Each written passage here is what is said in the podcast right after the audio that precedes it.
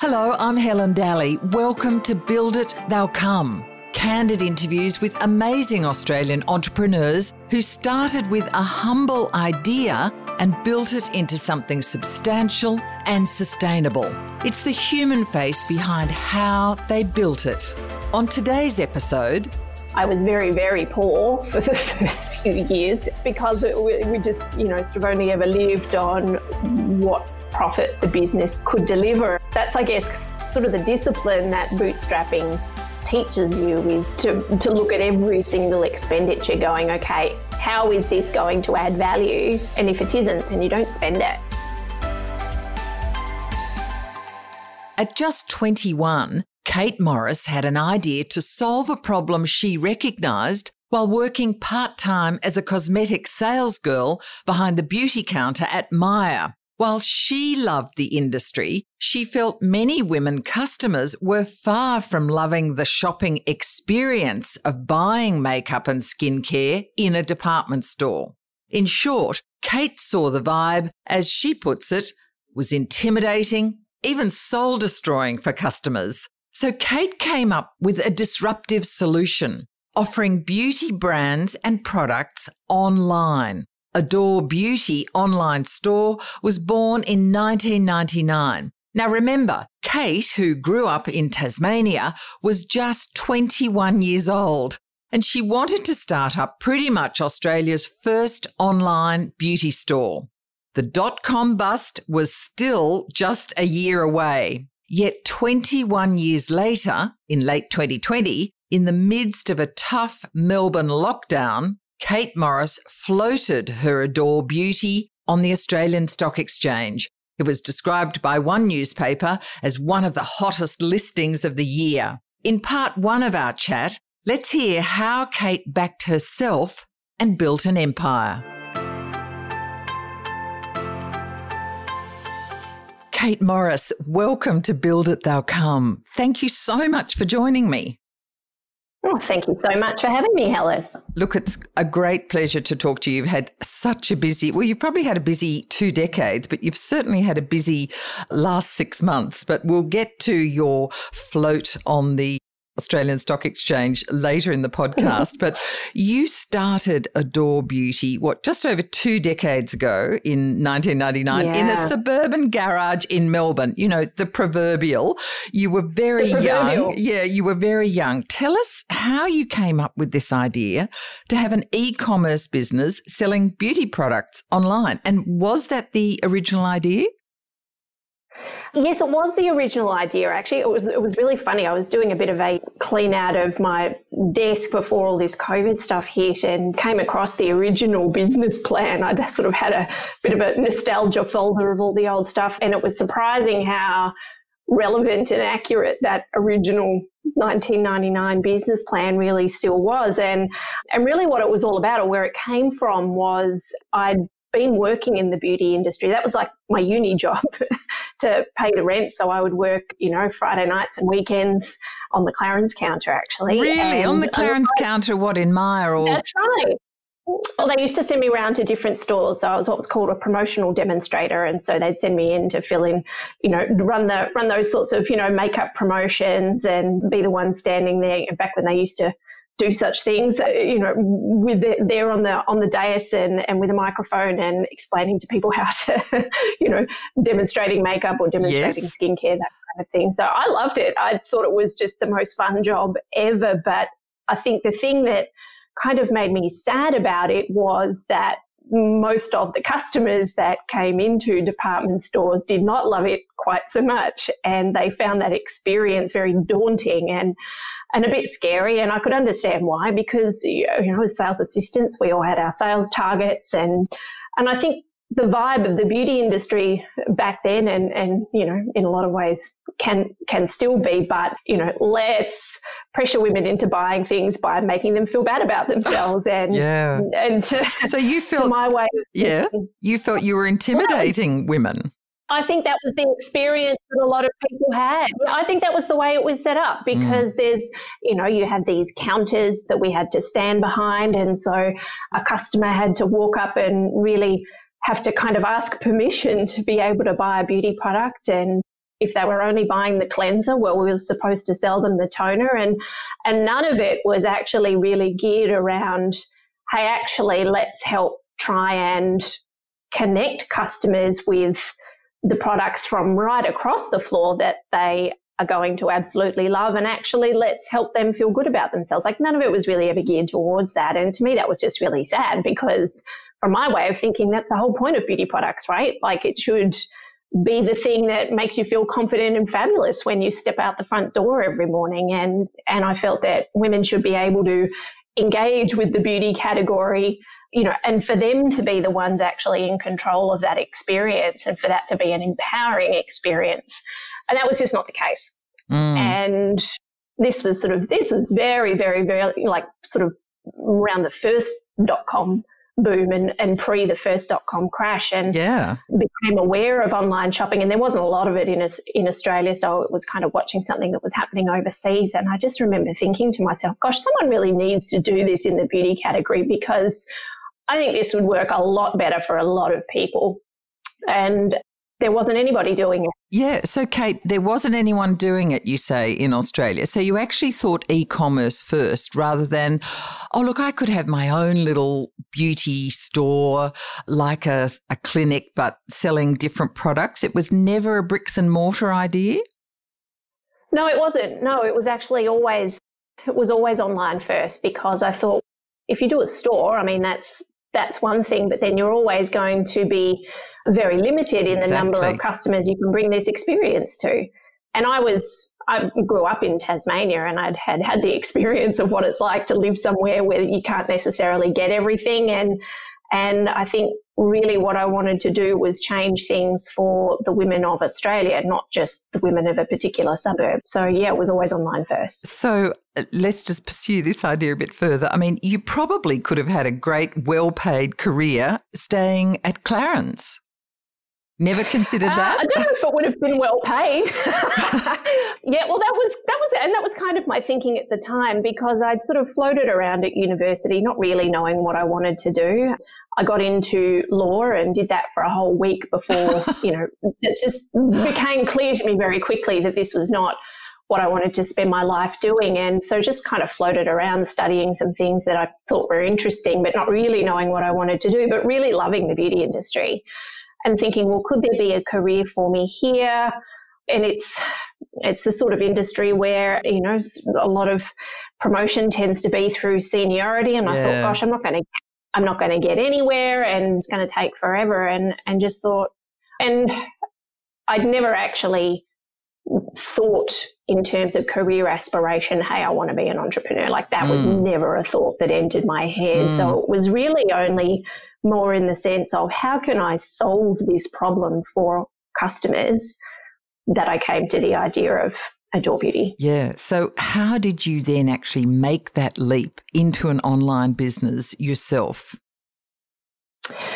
Well, it was myself and, and my boyfriend at the time, yeah. um, who is is still now my partner, and we have two kids, and, you know, we're still in the business together. But, you know, we would, would sort of talk about this idea and talk about it and talk about it and talk about it. And in the end, one day he sort of looked at me and said, well, look, you know, you're going to do this or what? And that was kind of the light bulb moment that, you know, I thought, actually, yeah, we should give this a crack. So he was always really supportive. Was he going to be involved from the get-go? So he was involved from the get-go, but not working in it from the get-go, because we couldn't really afford right. for both of us to, to be doing that. So he went on, and he actually finished his law degree and went on and, and sort of had other jobs for a little while before the business was big enough to be able to support us yes. both. So at the start, it was just me in the garage.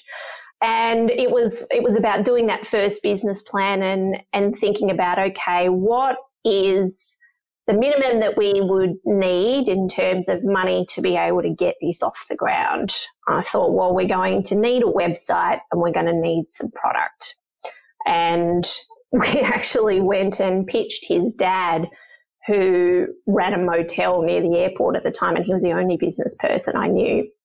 And, you know, so I think there were a couple of initial conversations with the bank, which I could see pretty quickly we're not going to go anywhere. Did they show you the door fairly quickly? Oh, well, it was more, look, I mean, and if you see it from their perspective, here's a twenty-one-year-old with no business experience wanting to come in and start Australia's first online beauty store, like as a business that doesn't even exist. I mean, uh, you know, from their perspective, it probably didn't seem like a slam dunk. So, which I, I guess I can understand. No, that. Extraordinary vision you had, Kate. I mean, it, it's amazing. Sorry. So continue how you actually then sold his dad. Well, we we had sort of started talking to him about it, and he said, "Oh, well, look, you know, if you want to write up this business plan, then I'll I'll take a look."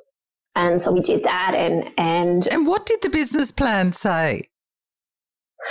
It was basically talking about, and the really fundamental thing was, you know, what was what was the mission, what was what was the vision here, and even back then, it was about how can we make the beauty shopping experience better for customers mm. so that they can find the right products and that they can feel confident and smart about their decisions. That was always what it was right from the get-go. And, you know, we were going to build this amazing online store and customers would come and, you know, we'd sort of thought through the unit economics and how much we would need to charge for postage and all of this kind of stuff. I think probably the thing that it was really missing was the marketing strategy. So that was that was kind of the first thing that we discovered was that once you build a website, I think we just sort of assumed that we if we built it, yeah. they would come. Yes. No, no, that's not what happened. So what did happen? You you spent how much did you get from this is your husband, James, his father? Yes, well, we're not married, but yes. So this is James's dad. And so how much did you get for that first funding from him? We, we borrowed twelve thousand dollars. Wow. So that was a loan with a two-year term and, you know, an interest and everything. Yep. So it was it was proper. It was just that, well, we couldn't get that from the bank. So, and the most fabulous thing about that actually was when he handed us over the check, because, of course, it was a check back then. Of course. Like nineteen ninety-nine. And he said, well, you know what? Good luck. This is going to be a really good experience for you guys.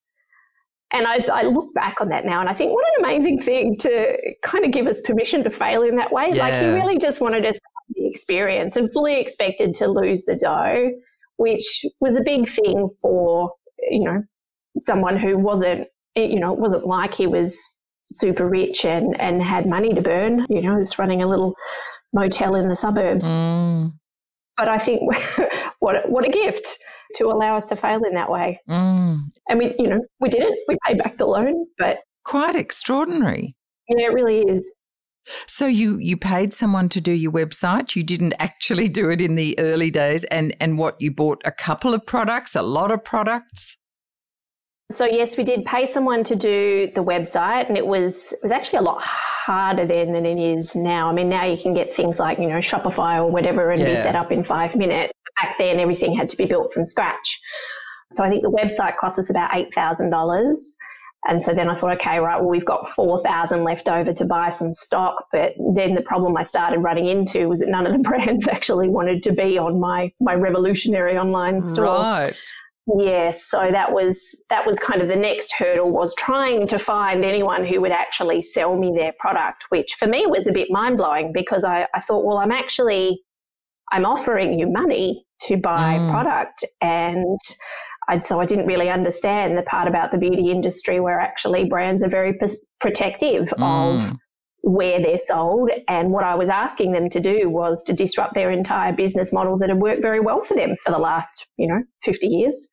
And they were not so keen mm. on the internet. So how many products did you get? And, and can you remember the feeling of sort of doing the deal to get the first few products?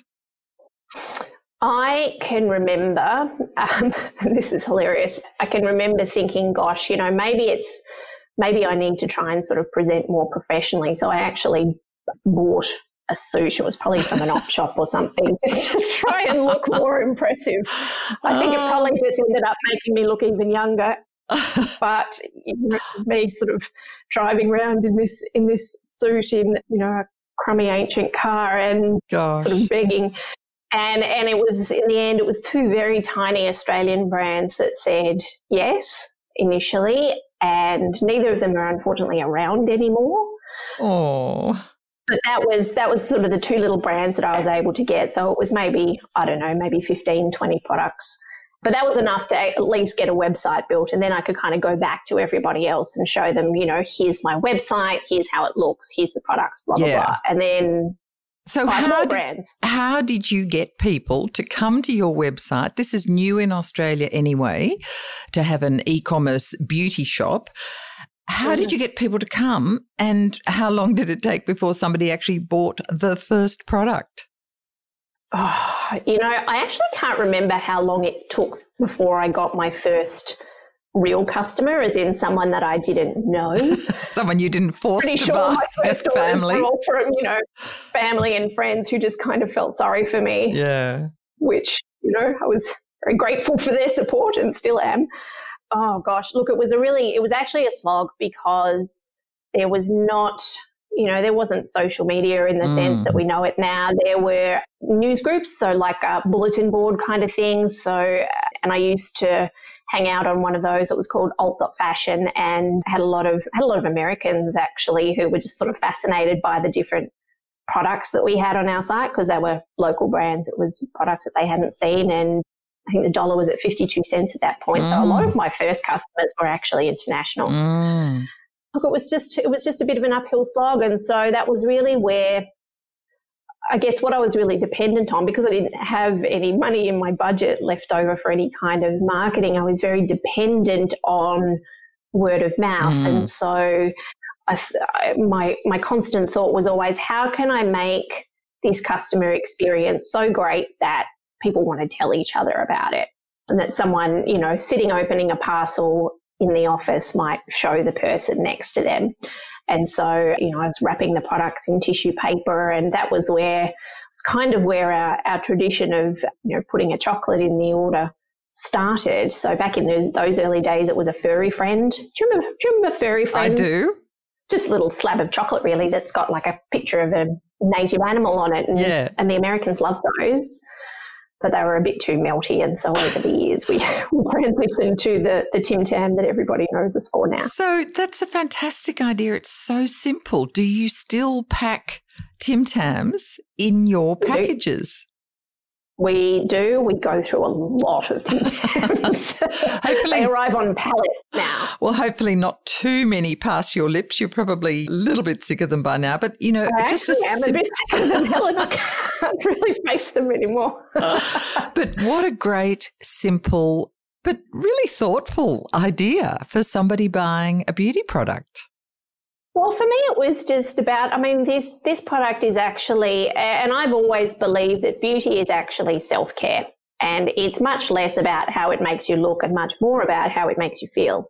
And so what did I want customers to feel when they got their order from Adore Beauty? I wanted them to feel, you know, happy and surprised mm. and like this was a treat. Mm. And I guess that's kind of where it came from, and it just stuck because I think that was how it made people feel, was that the person on the other end of this cared about them and wanted them to have a good day. Yeah.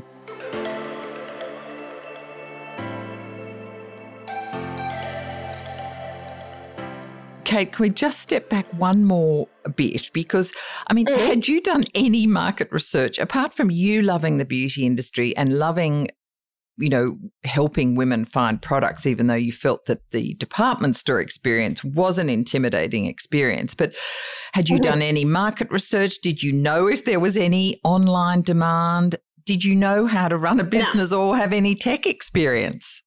None of the above, Helen. Did not know anything about what I was doing. I did not have any tech experience. I mean, I'd, I'd studied, you know, information systems and, and all of that sort of stuff at, at school, and had done a little bit of programming at school, and, you know, and I'm reasonably sort of technologically capable, but I ended up having to teach myself a little bit of coding, like just a, a bit of H T M L and, mm. and F T P and that sort of thing, just out of books and from online, because once I'd paid someone all my budget to build the website, then I realised I actually didn't have any money left over for them to make any changes for me. So I realised if I wanted to be able to update the homepage or anything like that, I was going to have to figure out how to do it myself. Wow. So I did. Okay. So you just had a belief that this would work as a twenty-one-year-old. Mm-hmm. Yeah. So was anyone overseas doing what you envisioned? I mean, Sephora, the giant French beauty store, started in Paris in the early seventies and they had expanded there. They hadn't come to Australia yet at that stage. But, you know, Joe Horgan had opened Mecca Cosmetica, I think mm-hmm. the first store in Melbourne in nineteen ninety-seven. But were they yep. going online? You not know, really, no, no, not back then. So there were a few... Like in the sort of the very first dot-com boom in the U S, so this is, you know, sort of think about the time that we started, so mm. ninety-nine, two thousand. Yes, there were. So there was, I remember there being one called Beauty Jungle in the States. There was another one called, what was it called? gloss dot com mm-hmm. maybe. Mm. So there were a few doing it in the U S. I would look at those and go, yeah. Like, I like what you're doing, but you don't actually have enough information mm. here. You're not listing the ingredients of things. How are you helping people make decisions, blah, blah, blah. So I, I guess I would look at those websites and go, okay, but there's still a lot of things that are missing from the customer experience. It was like they were trying to just kind of replicate the department store experience, but online. I thought, oh, no, I don't want to do that. Right. So, so I always had, I always had a vision of what I wanted customers to be able to do. Which was what? On our website. I wanted them to be able to make good decisions with all the information that they needed. So what I didn't like was how people felt and, and kind of accepted feeling a bit duped by the beauty industry and being dependent only on sort of, you know, marketing information. And, and people back then didn't understand ingredients. They didn't understand how things worked. They didn't understand what would need to be in a product for it to work. Like there just wasn't a lot of, mm. there just wasn't a lot of good information. And I think all of that contributes to people feeling like they're being sold a bit of a lie or, or you know, and, yeah. and that, And that was just sort of what people accepted. It was the dream um, of of looking the way, you know, Lauren Hutton correct. or whoever some of those supermodels were in those days, correct. looking like that, selling the froth. That's right, selling the froth, but always kind of knowing it wasn't really achievable either. And that, for me, was disappointing because I knew that there were products that worked. But, you know, I mean, they still wouldn't make you look like Lauren Hutton, but you could look like you, yeah. but, you know, but fab. So you actually wanted to make it more accessible and more real information to arm people to make good choices. Absolutely. And, and you can still see that coming through in a lot of what we're doing today. You know, we show real people in all of our content and how things actually look. I mean, I could never, I still can't understand why mascara ads are so frequently, you know, sort of photoshopped and airbrushed. It's like, why don't you just show me how it looks? Yeah, yeah. You know, it's just a proper before and after. That's all anybody wants to see. Yeah. You know, what what is this actually going to do when I buy it? So that was really, and and I guess if you think about it, that's actually quite a disruptive sort of mindset mm. when you think about, you know, trying to change the beauty industry in that way, which I did, I probably Definitely. didn't really appreciate at the start of the journey. Yeah, I mean, to be clear, was.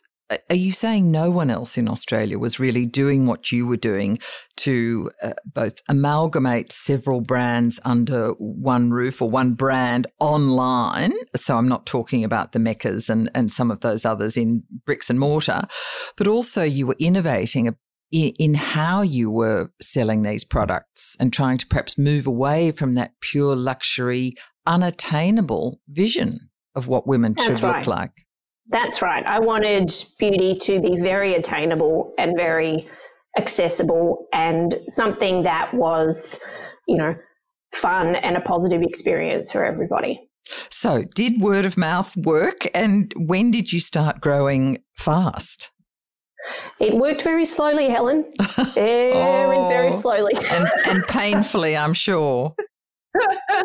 Yeah, look, and, and, and I mean, it did work because, you know, every week we'd have a few more orders than last week, but it was certainly not a story of, you know, overnight success or that kind of, you know, hockey stick growth. Not like it was just slow, gradual growth year on year on year for the first, you know, ten, twelve years or so. Do you remember what your revenue was in perhaps that first year or two? Oh, gosh. I reckon, oh, first year would have been hardly anything. I don't know, maybe sixty grand. Mm. The next year it was maybe three hundred.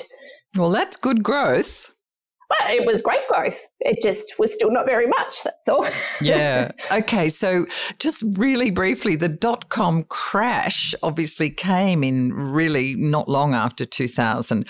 Did it affect Correct. you, or were you still perhaps too small for it to affect you?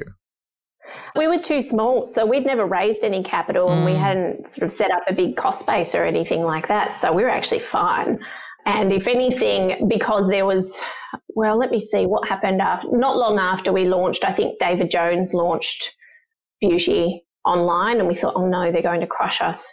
And I think there was another Australian beauty startup that launched maybe not long after we did too, and they were and they had funding, and we thought, oh no, oh well, you know, it was worth a punt. And as it turned out, because we'd always set up with that very low cost base, we were able to continue to grow slowly and organically, whereas the other businesses that had scaled up, I guess, too quickly weren't able to maintain that that cost base. And so David Jones actually shut down its online store. I don't know, maybe we're the, the Stephen Bradbury of, of online stores, perhaps. We just we just stayed up the longest, and, and I guess that's where why we are where we are. So when did it really start to grow sustainably and profitably? I mean, growth probably was there, but, you know, it doesn't always mean profitability's there. And when did you think, oh, look, this is actually really going to work? Well, profitability always had to be there because we didn't have any external funding, so we couldn't actually afford to burn cash. Right. So the business was always profitable from the get-go. I was very, very poor for the first few years and did not buy any clothes, and basically all I would ask any, you know, my parents or grandparents or whoever for, for every birthday and Christmas was just, could you give me, you know, clothing vouchers so oh, that I can really? clothe myself. I was really poor because it, we just, you know, sort of only ever lived on what profit the business could deliver. And so that's, that's I guess, sort of the discipline that bootstrapping teaches you, is to, to look at every single expenditure going, okay, it, how is this going to add value? And if it isn't, then you don't spend it. Mm.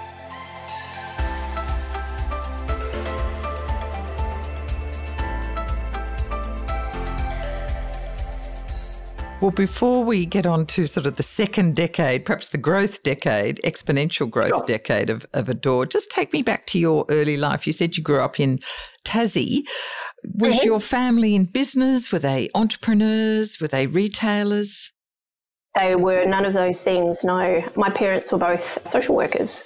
So so no, we didn't we did not have an entrepreneurial bone in our in our family body.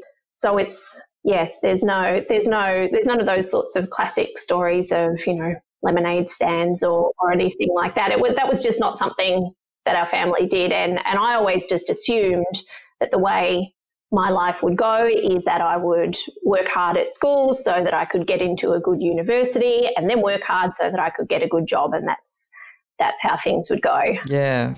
And so that, which, you know, it's quite funny now because I have, I have two brothers and a sister, and, and we're actually all quite entrepreneurial. So I don't know where it came from. Extraordinary. So do you think you're a risk taker? I mean, where do you think the backing yourself came from?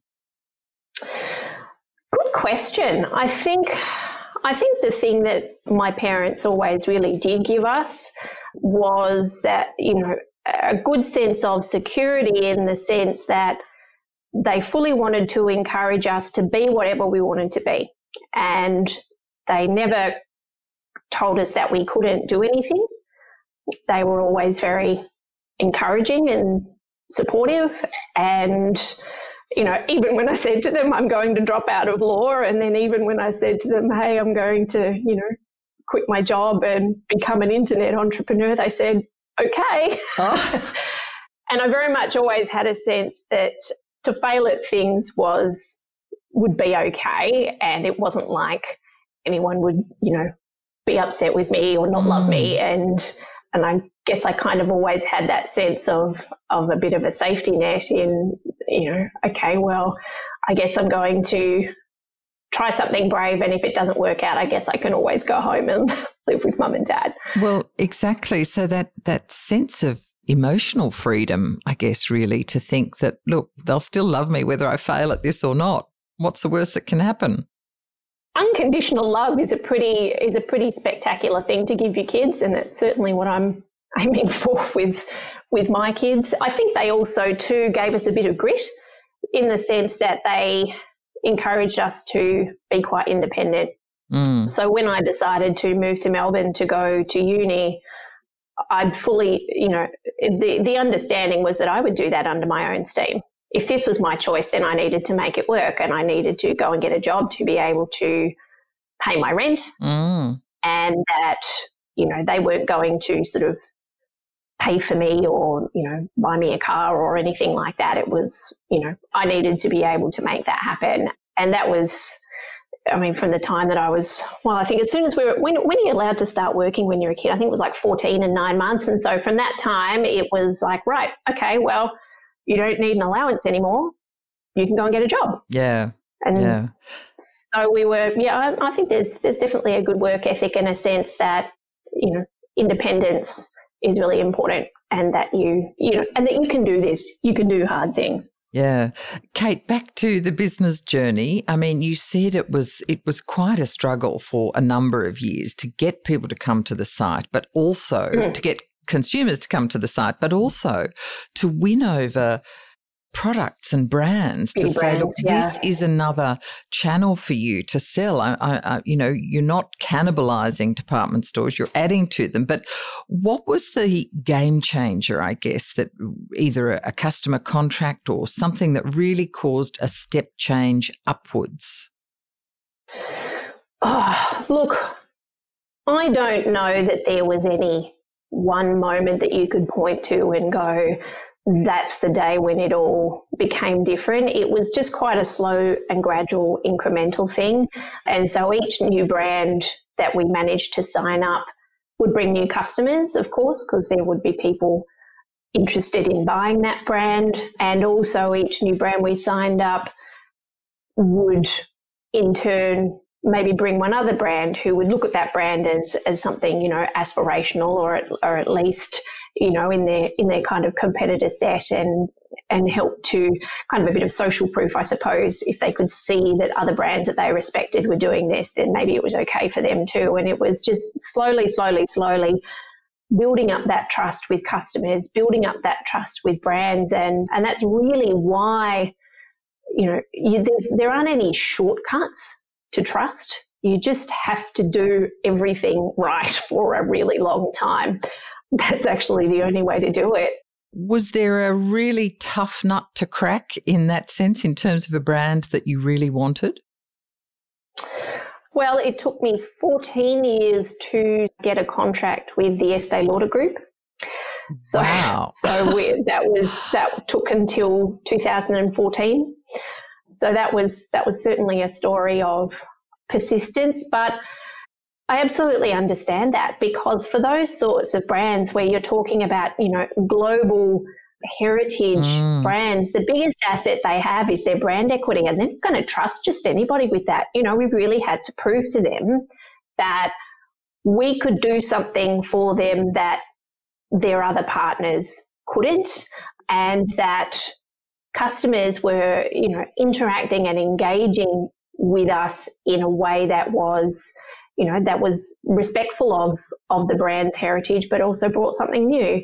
Mm. And I think that's, I mean, that's one of the reasons why Adore is where it is today, in terms of all of the growth that we've had in the last few years, is that we have, yes, built up those relationships with both our customers and our brands simultaneously. And there's very high engagement on both sides. Yeah. Kate, did you ever come close to failure, or have some fails in what you tried? Oh, God. Yes, so many times. Goodness, all the time. Yeah, I th- absolutely. absolutely. And look, there were many times where there were disasters, or where there were near disasters. It was actually when we started growing fast, just probably maybe two thousand twelve, two thousand thirteen. So it was right before we raised some capital. And there were a few times where we nearly ran out of money. So that was mm. that was certainly pretty scary, considering that was, you know, my house and, and everything on the line. I guess failure is a, is a thing that I think you have to expect when you're doing things that are new or that nobody's done before, because some of it is going to work and some of it is not. This is kind of the way that we still approach everything at Adore, is assuming that some of the stuff that we do will not work, or that we'll need to change it up a bit, or we'll need to iterate on it. And and it's more about how can I find out, how can I find that out quickly, um, and how can I find that out without betting the farm on it. So I don't actually see failure necessarily as a bad thing. It's just, it's a necessary thing. Yeah. So it sounds like, you know, you, you've learned a lot from failure, and you don't necessarily well, that's how you learn. crumble yes, in a course. heap and say, oh, I'm walking away from this. Well, you can crumble in a heap for a minute. um, you can, you can, you know, have your half an hour under the doona, and then you got to get out again, right? Yeah. Did you ever, you personally want to walk away? Gosh, yes.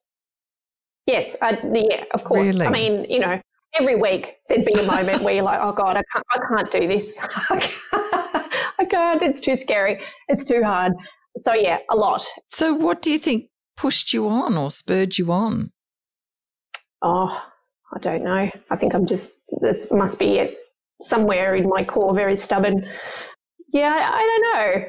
I don't know. Maybe it is that sense of, well, if I'm going to fail, I'd like to go down fighting. And it was actually when I saw, I don't know if you've, you know, read much Brene Brown, but I remember, you know, seeing her TED Talk for the first time a few years ago, and she really enunci- enunciated it beautifully when she talks about, you know, daring greatly. And mm. and it's that, I think it's a, a Roosevelt quote, you know, the, the man in the arena. And I, you know, obviously like to think about it as the woman in the arena. But if you are going to go and, you know, dare greatly with your life, you will probably get kicked around a bit, and you know, you'll need to get up again and again. But isn't that better than spending your whole life wondering what would have happened if you'd just been brave enough? Yeah. So how did you manage that? And was it sort of what you're talking about is close to financial failure? How did you manage through that? Look, you, you know, those little half hour under the doona, or in, in James and my case, it was often going out and sitting in the car park and having a bit of a cry in the car, and then going, okay. Oh, I'm laughing now, but I'm sure it was incredibly painful oh, then. It wasn't funny. It wasn't funny at the time.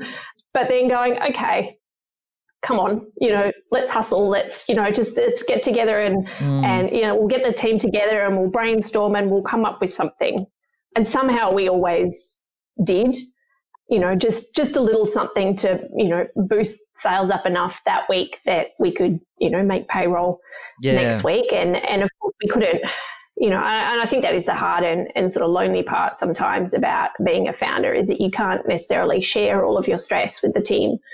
You know, you sort of, it's a little bit like parenting in the sense that you need to, you know, you actually need to carry most of the weight of that, but you can certainly get your team together and, and try and get as, you know, as many brains in the room as you can, and just try and come up with something. And I guess we've always, you know, at Adore kind of prided ourselves on being pretty creative and having a lot of hustle. And if we need to get something going, then we've always, we've always been able to do that. Maybe yeah. these are the years where we honed that skill, right? So maybe that's, that's the good thing that comes out of adversity is, is that sense of, of hustle, but also sense of control, I suppose, in some ways. Yeah.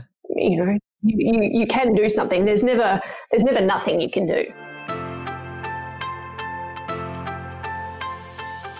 Kate, how much innovation do you think you instigated? I mean, certainly to start with, you did, because no one else was doing it. But over the years, has that been important to you? I think it's been really important. Yeah, of course. I mean, if we want to change the way that customers interact with the beauty industry, then we have to be very innovative. So we try all kinds of things. you know, and I mean, off the top of my head, you know, being a retailer with a content strategy is actually pretty revolutionary in the sense of in, in the way that we've integrated kind of almost media capabilities into into what we do. So, you know, we have one of the top beauty podcasts in the country, which which is pretty amazing, as you know, Helen, because you can't pay somebody to download a podcast. Yep. There's no, you know, amount of advertising that, you know, you can, I mean, you can certainly tell people about it, but they, for them to download it and then put it in their ears and spend half an hour listening to it, there's no other way to do that aside from create content that, you know, adds value to your consumers' lives. Mm. And so I think that's actually extraordinarily rare for a retailer to have those capabilities. So I think that's that's pretty innovative. I mean, there's there's certainly lots of things that we've done from a technical standpoint that so, some of them will I'll I'll sound like I'm talking jargon if I go into it too much, but in terms of, you know, I mean, we've actually built like a machine learning A I engine that aims to make both our product recommendations and our content recommendations much more relevant for every single customer. And so we we launched our new app just before Christmas. So it's an iOS and Android app, and that's actually powered by our BeautyWise recommendation engine. So so what it looks like for you will be different to what it looks like for me, because we try and, and use all those twenty years of experience that we have in the beauty industry to try and give much more relevant content and relevant results. So tailored, tailored to each consumer. Well, that's right. I mean, because really what we're trying to do here, and we're trying to do it in any number of different ways, but really what we're trying to do is to help help our customers find the products that are going to really work for them or that are going to make them feel great. And so if, for instance, you know, if we've got a customer who's not the least bit interested in wearing makeup, why would we be telling them about makeup all the time? You know, it's because then otherwise you start going back to kind of, you know, the old way of the beauty industry where, you know, where they might start to think, oh, well, like, do I have to be wearing makeup? Should I be doing that? And and our whole vibe is, well, whatever makes you feel like the best version of yourself. If you don't want to wear makeup, then goodness, we're certainly not going to tell you to. The only thing we're going to tell you to do is wear sunscreen because we're in Australia and that's very important. But anything else is completely up to you. And so that's why it's really important to personalize that experience for everybody.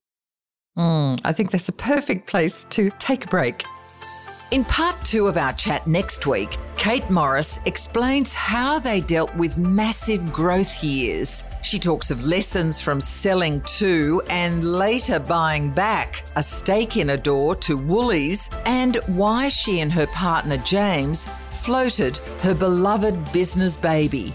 I hope you enjoyed Build It, They'll Come. Let me know via Twitter and LinkedIn. Better still, let your family, friends and colleagues know by sharing it around your networks. And I'd love you to give it a star rating on Apple Podcasts to make it easier for others to find us. Be sure to subscribe, as there are plenty of upcoming episodes you don't want to miss, with more amazing innovators and entrepreneurs on how they turn their light bulb idea into an empire.